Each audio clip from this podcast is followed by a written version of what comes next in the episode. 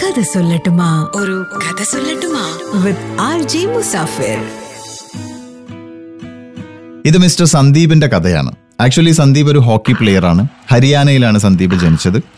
അങ്ങനെ ഒരിക്കൽ സന്ദീപ് ഒരു ട്രെയിനിൽ യാത്ര ചെയ്യുകയാണ്. ട്രെയിനിൽ യാത്ര ചെയ്യുമ്പോൾ സന്ദീപിന്റെ കൂടെ തൊട്ടടുത്ത് മറ്റൊരു ഹോക്കി പ്ലെയർ ഉണ്ട്. അതോടൊപ്പം തൊട്ടടുത്ത് തന്നെ ടി ടി യു ഇരിക്കുന്നുണ്ട്. അങ്ങനെ ട്രാവൽ ചെയ്തുകൊണ്ടിരിക്കുമ്പോൾ പെട്ടെന്ന് ഒരു ബോംബ് ബ്ലാസ്റ്റ് ചെയ്യുന്ന ശബ്ദം കേട്ടു. എല്ലാവരും ഞെട്ടിപ്പോയി. എന്താ ഇതൊരു ബോംബ് പൊട്ടുന്ന ശബ്ദം? ട്രെയിനിൽ ആരോ ബോംബ് വെച്ചോ എന്ന് ചിന്തിക്കുന്ന സമയത്താണ് സന്ദീപിന്റെ പിന്നിൽ ആരോ ഒരു ചുട്ട് പഴുപ്പിച്ച ഒരു ഇരുമ്പ് ദണ്ട് കുത്തി കയറ്റുന്നത് പോലത്തെ ഒരു ഫീൽ സന്ദീപിന്.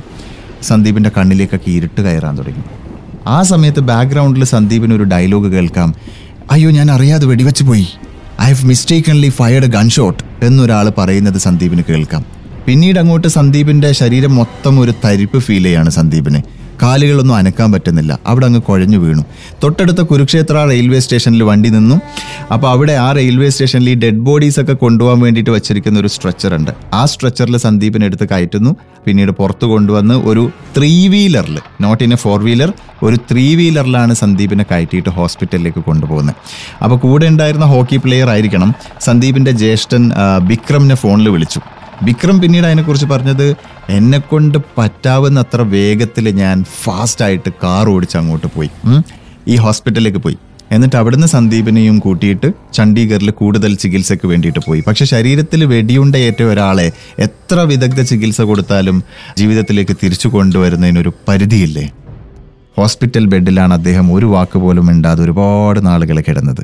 അദ്ദേഹത്തിന് ഏറ്റവും താങ്ങും തണലുമായിട്ട് കൂടെ ഉണ്ടായിരുന്നത് അദ്ദേഹത്തിന്റെ ചേട്ടൻ ബിക്രമായിരുന്നു അപ്പോൾ ബിക്രം ഒരിക്കലും തന്നെ ആരാണ് വെടിവെച്ചതെന്ന് നോക്കി അദ്ദേഹത്തെ അന്വേഷിക്കാനോ കണ്ടുപിടിക്കാനോ അദ്ദേഹത്തിനെതിരെ കേസ് കൊടുക്കാനോ കോടതിയിൽ പോയി കേസ് വാദിക്കാനോ നിന്നിട്ടില്ല.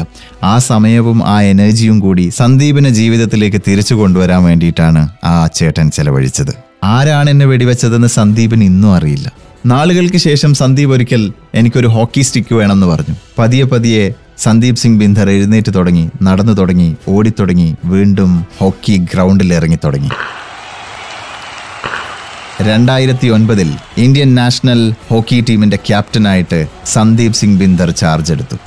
അദ്ദേഹത്തിന്റെ ക്യാപ്റ്റൻസിയിൽ രണ്ടായിരത്തി ഒൻപതിൽ തന്നെ സുൽത്താൻ നസ്ലാൻ ഷാ കപ്പിൽ മലേഷ്യയെ പരാജയപ്പെടുത്തിക്കൊണ്ട് നീണ്ട പതിമൂന്ന് വർഷങ്ങൾക്ക് ശേഷം ഇന്ത്യ കപ്പ് നേടി.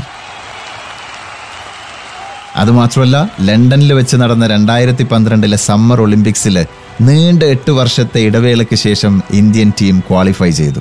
ആ ക്വാളിഫയേഴ്സ് റൗണ്ടിൽ ഫ്രാൻസിനെതിരെയുള്ള ഒരു മാച്ചിൽ ഇന്ത്യ ഒന്നിനെതിരെ എട്ട് ഗോളുകളുടെ ഒരു വലിയ വിജയം നേടി.